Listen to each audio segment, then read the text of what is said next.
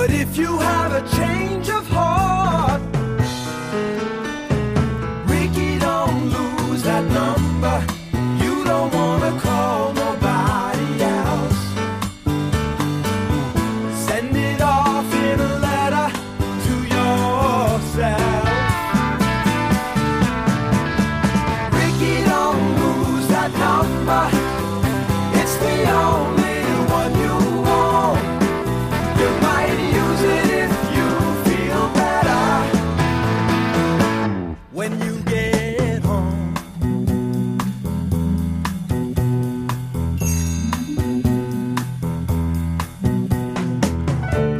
This album is 50 years old uh, today. Pretzel Logic is the third album by US band Steely Dan. A huge success. The album's hit single here, Rikki Don't Lose That Number. Steely Dan might not mean a lot to many, but they have a die-hard legion of fans. Taylor Swift will have the Swifties, but Steely Dan have Dan heads who wear Steely Dan t-shirts and go to every possible Steely Dan concert they can go to. You might be a Dan head yourself. Uh, aside from George Benson, this was the second best concert I ever uh, went to. I mean, it's really uh, quite something. If you are a Dan head, text me two one zero one. I don't think they're called Dan heads. I think they're just called stoners. Ah, Andie, Andie, Andie. Well, whatever they're called, they love the they love the great jazz funk rock of Steely Dan. Um, quite a few are recalling this Bob Marley concert. I too was at this Bob Marley Western Springs concert. What is little spoken of was how amazing Rita Marley was life changing for a young teenage girl seeing strong women at the front of stage, beautiful and talented, and just as influential as uh, Bob. Marley. Oh, here we go, another one. Engelbert Humperdinck, Aotea Centre. he played 10 guitars three times and bought the house down. And guess what, Panelfano? I was there, and it was unbelievable.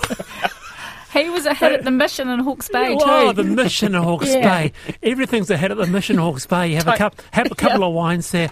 It'll, you know, Roll could- down the hill. It, it could be 10cc. Um, but no, Engelbert Humperdinck, that gig was oh, unreal. Anyway, speaking of gigs, more than 93% of Eden Park's neighbours want Auckland Stadium Eden Park to host at least one Taylor Swift concert, new survey shows. This survey polled more than 1,500 people in the Mount Eden Kingsland area. It was commissioned by the Eden Park Trust. One of the factors that Swift couldn't come was resource consent, said CEO Eden Park's Nick Sautner. Uh, it was only a couple of years ago that the first ever co- musical concert in Eden Park was held. Uh, that was Six60. With us is Shona Tag, the Eden Park Residents Association spokeswoman. Shona, welcome. Thank you very much for having me. Does this survey response square with what you are hearing from other Eden Park residents? Yeah, so the Eden Park Residents Association is an independent organisation and we know where our members live in relation to Eden Park. Uh, we surveyed them back in 2020 prior to the first concert of Six60 and then again after that concert of Six60. So that was in 2021 and our data at that time said 94% of people were supportive of concerts before the uh, before the submission and after the concert 94% of people were still supportive of concerts uh, based on our membership. Yeah, it's it's it's interesting, isn't it? It's, I mean, it's, that's an incredible figure, really, because I, I bring this up because there is that other uh, association, right, Eden Park Neighbours Association, that uh, you know did have uh, problems back in what 2020 about um, concerts being held at Eden Park, right? Correct. There are some residents that still don't like that, but they are probably what we'd like to call a vocal minority based on what our data is telling us. Do you feel that Eden Park could and should be used more, or sweat the asset more in terms of music? In terms of music in any event, our uh, members are telling us they just they, they've moved into our community because Eden Park is part of it, and they want to see Eden Park used for more events in general. So whether that's concerts, whether that's rugby, cricket, anything else, there was Te Matatini, the FIFA World Cup, all of those events are fantastic events, and uh, we want to see the stadium used. You might say that uh, with Taylor Swift or, um, you know, Dire Straits, but what if it was ACDC?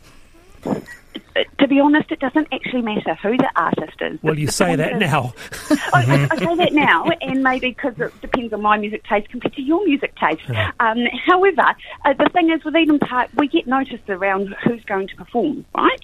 And I don't get noticed that my neighbour two doors down is going to have a big party on Saturday night, and it's going to go to two in the morning, and I get have to listen to their music choices at whatever decibel they want to play it at. At Eden Park, I can go, that's an artist I want to go and see. It's an artist I may want to be on my back deck for, or it's an artist that, you know what, I really don't want to be here, so I'm going to go and find uh, something else to do and find some friends to go and hang out with. Okay. You've got the opportunity to plan, I guess is what I'm trying to say. Andie. Yeah, no, if um, Taylor Swift wanted to come to New Zealand, it would be such an easy trip on a private jet. Um, but I can see that the Melbourne gig the other day had about 280,000 uh, fans watching. So, uh, what's the limit at Eden Park? I don't think it's anywhere near that. Uh, So you're saying that there was 280 fans in the stadium at, Uh, at Melbourne? 280,000, I think the number was in Melbourne. Yeah. Wow. I mean, to be perfectly honest, I've got no idea around all, how much the whole area could hold. I believe the capacity of the stadium is somewhere around 50,000, but you'd have to Yeah, fact check that. All right, Jenni. Yeah. I was kind of interested in this from, I guess, the ongoing operational costs of these sorts of big stadiums, and we have them dotted around the country, don't we? And they, you know, the getting the, the capital in to, to build them is one thing, but it's always the ongoing costs that's the, niggly issue for either councils or, or CCOs that, that have to own and manage them. So, from my point of view, if the if the neighbours are, are happy, and they clearly some of them are, clearly are, um, you know, I think looking at how we use infrastructure like Eden Park and other and other big stadiums uh, in a more diverse way is a really good thing. 100% agree. Couldn't, couldn't say it better. be Otherwise, they end up. Yeah, they end up being these sort of white elephants that are used, you know, three or four times a year, or possibly more. But you know, and so so because it's a real issue facing a lot of councils at the moment. How do they look after and maintain uh, these these these big, you know, social infrastructure? On, on, on that, Shona, are you amazed that actually uh, it's taken so long to get a music? It was only in 2021 that the first music. They've since had Ed Sheeran, Ed Sheeran, the two sold out shows, 100,000 people. Um, but, it's, but it's, this has been a real ongoing issue for Eden Park.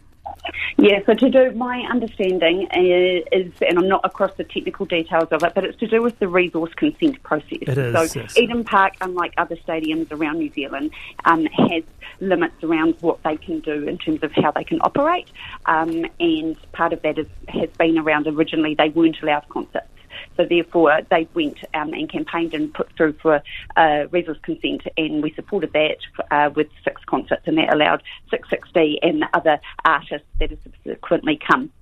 What they're saying now is they want more than six concerts, and artists have changed with regards to how they perform, trying to do more shows in one place rather than moving around the country.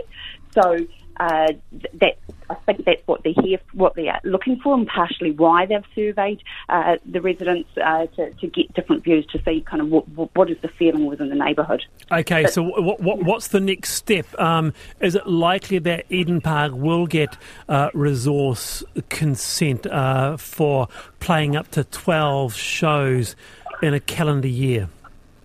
I couldn't comment on that. Um, there's a, there's a, I guess, a legal process that they need to go through, and there's people that need to kind of make their decisions and submit stuff. The last process involved doing sound checks and uh, surveying people, getting all sorts of uh, professional opinions in. So that process would need to happen to go through, just like any other resource consent um, application, and they need to go through that, and that will then determine whether they could get 12 or more concerts through.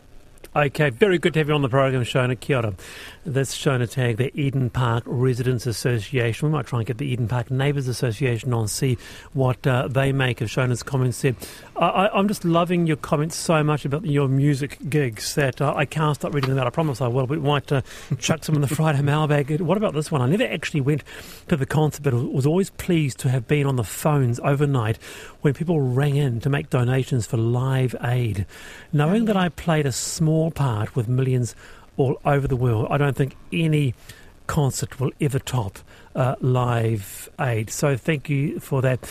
Uh, also, um, really uh, w- wonderful um, feedback regarding both Andie and Jenni's uh, I've been thinking yes to both IBTs today. We experienced similar incredible care for our lovely mum with Alzheimer's at Orongo Rest Home in Campbell's Bay, Auckland. And I agree wholeheartedly on the thoughts of Andie about landlords using their tax breaks and refunds for good.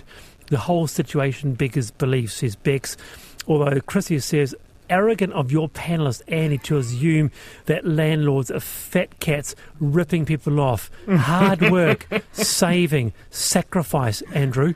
That's how many people there, including myself, Andie. Yes, of course, there. not all landlords, just the No. evil ones. So perhaps some of this hard work, saving, and sacrifice should be applied by the panelist instead of criticising qualities of people who have a motivation to be independent financially. Andie.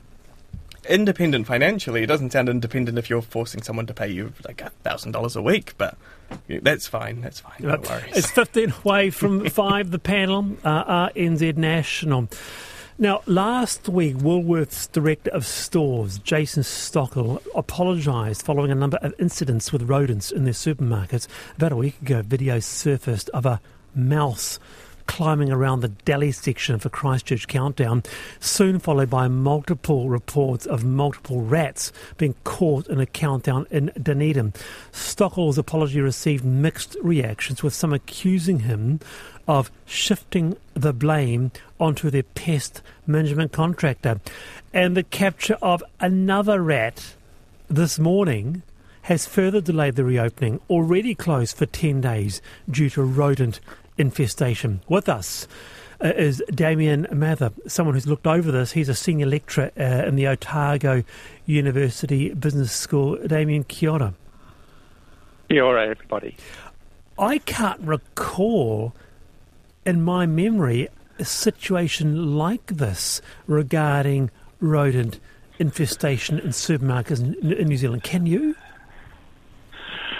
Um, perhaps I shouldn't dish the dirt uh, so much, but um, pr- probably it's come to light because of the prevalence of um, smartphones with really good cameras Ah. and uh, and everything like that. You know, so it's probably not fair to you know uh, go back Fair into point. history and say, oh, there's yeah, but um, but yes, uh, I mean any scandals are bad, bad for a business, bad for a brand.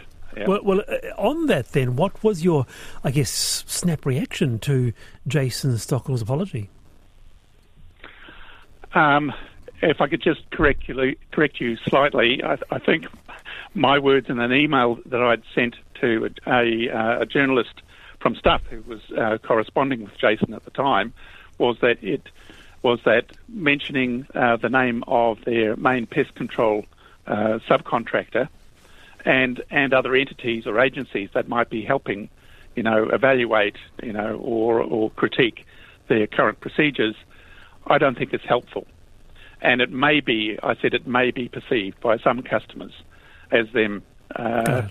attempting to uh, diffuse blame. Uh, I, I don't think they're trying. I, w- I wouldn't. I wouldn't ascribe that intention to Jason, um, but uh, but it can have that impression on the customers Yeah. when they read it. Yep. The uh, we've all been following this, haven't we, Jenni? What's your what's your take or your questions on this particular issue uh, there uh, in Hawke's Bay? Um, well, I my question really was around, um, you know, do, is it your uh, your opinion, Damien, that you think the the apology is enough? Because I listened to the apology and thought to myself, heck, you're refunding that particular customer the cost of their groceries, and you know who knows how much that was. It could have been fifty dollars. It could have been three hundred and fifty. Um, and when you think about how much money we hear that the supermarket owners make and the kind of uh, duopoly that they operate under. I just sort of, uh, my view was that it was a bit of a pathetic apology, and there wasn't much compensation to the people who had purchased food from out of the deli after a mouse had been running around in that space. It seemed to me to be quite mean. Yes, I agree, and that unfortunately will be the perception that um, the customers in general will take. Um, and a good apology, according to the research that uh, my some of my former colleagues and I, I think they've all retired now. I'm the last one left standing in my department, but we did research this uh, quite quite thoroughly. And a good apology should include uh, a reasonable offer of recompense, something of value that you're offering your customers that have been affected by whatever scandal, you know, or, or failure or whatever that's gone on. And it's not just the customer that saw the mouse or the rat or whatever. It's everybody. It's it's the customers that couldn't get to the store because it's been closed down for weeks, and um, and maybe Yeah. they maybe especially the customers with mobility issues, um, uh, you know, or poverty and things like that. It It's- could be really aff- affecting them badly. Yeah, it's also the, the it's also the the um, employees I thought as well because I'm actually quite petrified of rats and mice. But um, you know, ha- having to, to work in that environment, you know, how were they compensated? I, I don't know what that looked like either. Well, maybe we shouldn't be seeing any of the communication between the, the management, the higher ups, and uh, the employees. That's something that they should be dealing with privately themselves. But I agree, it's I I, I, I feel for them as well. Okay. It's right. not great, Yeah. and yeah. Andy. Kia ora, Damien. Yeah, there was a really good interview by the ABC in Australia with the CEO of uh, Woolworths um, over there, which is just worth checking out. He's a bit arrogant. Um, but when Woolworths announced they were rebranding their Countdown supermarkets to Woolworths, um, my first thought was surely the millions of dollars in profits they make could be better spent. And here we have two clear examples of poor investment in their supermarkets. My question is, uh, and you might be aware, just being in the area, uh, what is the impact on Dunedin at the moment, not having access to a supermarket for over a week? Yeah, um, it's it is a bit of a cluster of issues uh, for the uh, the brand, and, and we even and consumers will be asking themselves which brand are we talking about? Woolworths?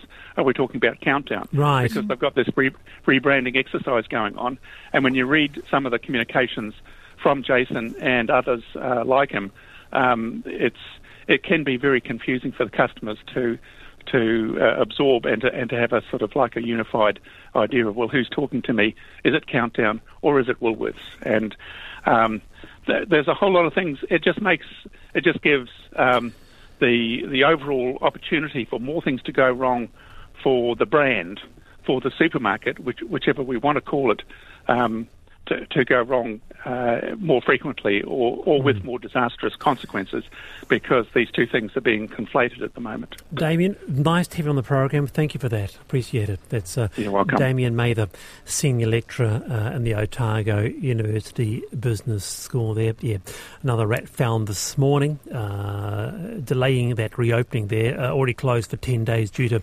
rodent infestation. So yeah, good point, Andie. On uh, your locals shut down. I know the uh, supermarket quite well actually.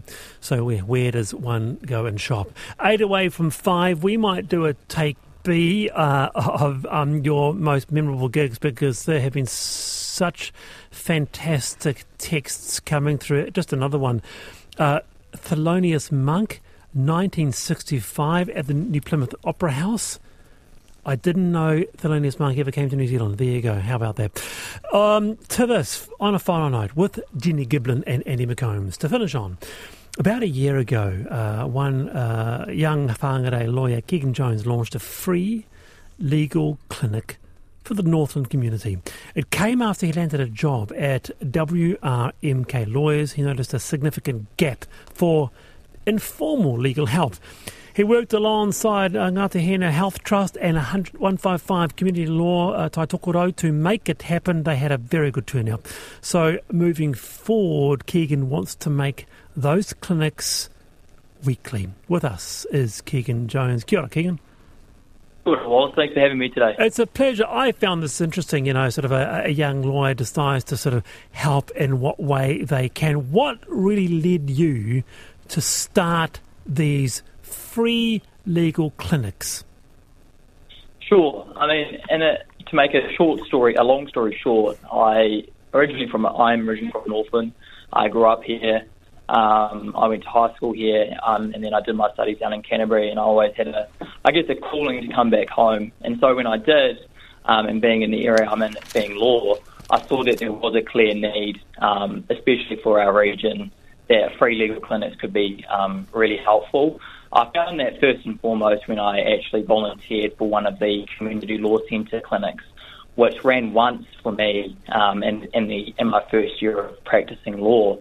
And um, in that time that I was there, I helped about three to four people, Yeah. um, which was really helpful for them.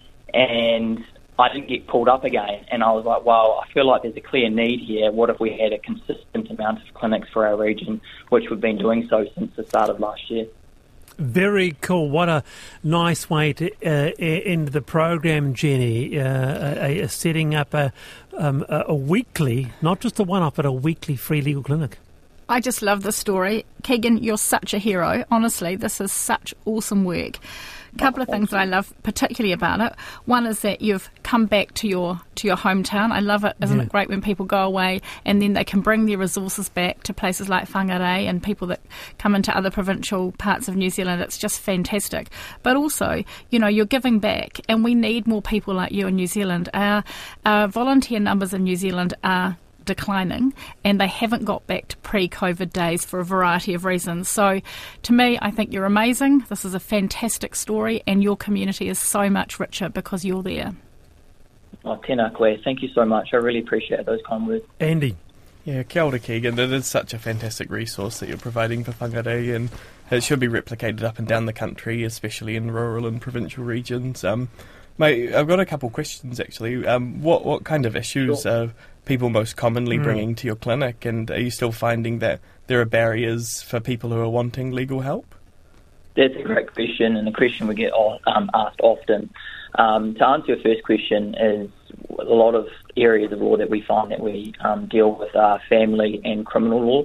Um, so, as a lawyer, those are quite authentic, raw issues that you're dealing with, um, and quite confronting as well, especially for those that are coming into our clinics.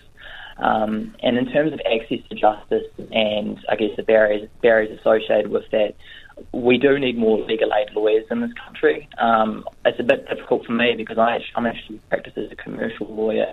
So, you know, entering into that civil legal aid sphere is definitely an opportunity that I wish to, to seek. But um, we definitely need more legal aid lawyers out there, um, and, and there's, yeah, there's a clear need for it. What's the turnout like? Know? I mean, it's it's it's it's uh, each each week it gets more and more. Um, uh, when we first started the clinics, it was really busy, um, and then over that winter period, um, from June, July, um, again, it was just consistent numbers. Well, last year we had around, we're averaging around five to six people per clinic, um, and it's, it's looking like it'll be the same this year. Um, oh, Jenni, go. I was just going to ask you, Keegan, if you um, is this something that you think um, that you might be able to reach out to some contemporaries you have in other parts of New Zealand and kind of encourage them to to stretch this model out? Absolutely. I mean, I've had a lot of lawyers across the country reach out to me saying, hey, look, I want to start my own um, legal clinic for my community, whether it be for their uh, marae, well, Yes. working with their marae, their local iwi. Um, I'm currently talking to a Mātai Waka, Mātai Waka, which is a marae in, um, in Ōtautahi Christchurch, and trying to facilitate some lawyers that I actually studied with at Canterbury to run their own clinic um, down in the Christchurch, and we've also potentially got one getting up and started, getting up and running up in the Bay of Plenty or, or, or Portuguese. So there's a lot of people out there that are really wanting to volunteer, um, which is really awesome to see. Fantastic. Uh, Keegan, wonderful stuff. All the very best. We'll keep in touch with you to see how things are, are- are going uh, in uh, Te Tai Tokerau for you. Uh, but for now, kia ora. Thanks for your time. Absolutely. Thank you so much for your time, guys. There you go. Uh, pr- pretty, pretty cool A team. It's, it's oh, you that's, know, uh, that's extraordinary. I just think someone to come up with that initiative and um, and, and and to deliver those services into his community, just brilliant. what's- And any lawyers listening right now, do your part, eh? Go volunteer at your local Citizens Advice Bureau. Sorry, or Andie. I'm hearing, one up. I'm hearing Steely Dan. I've got to thought wrap that it was just up. me. I've got to wrap it up. So- hey, fantastic, both Andie McCombs, uh, Jenni Giblin. Thank you for your time. I'm Kia Wallace ora. Chapman. Thank you, Wallace. Uh, see you tomorrow, 3.45. Lisa Owen and Checkpoint next. Have a good night. Tired of ads barging into your favorite news podcasts? Good news. Ad-free listening is available on Amazon Music for all the music plus top podcasts included with your Prime membership. Stay up to date on everything newsworthy by downloading the Amazon Music app for free or go to amazon.com slash news ad free. That's amazon.com slash news ad free to catch up on the latest episodes without the ads.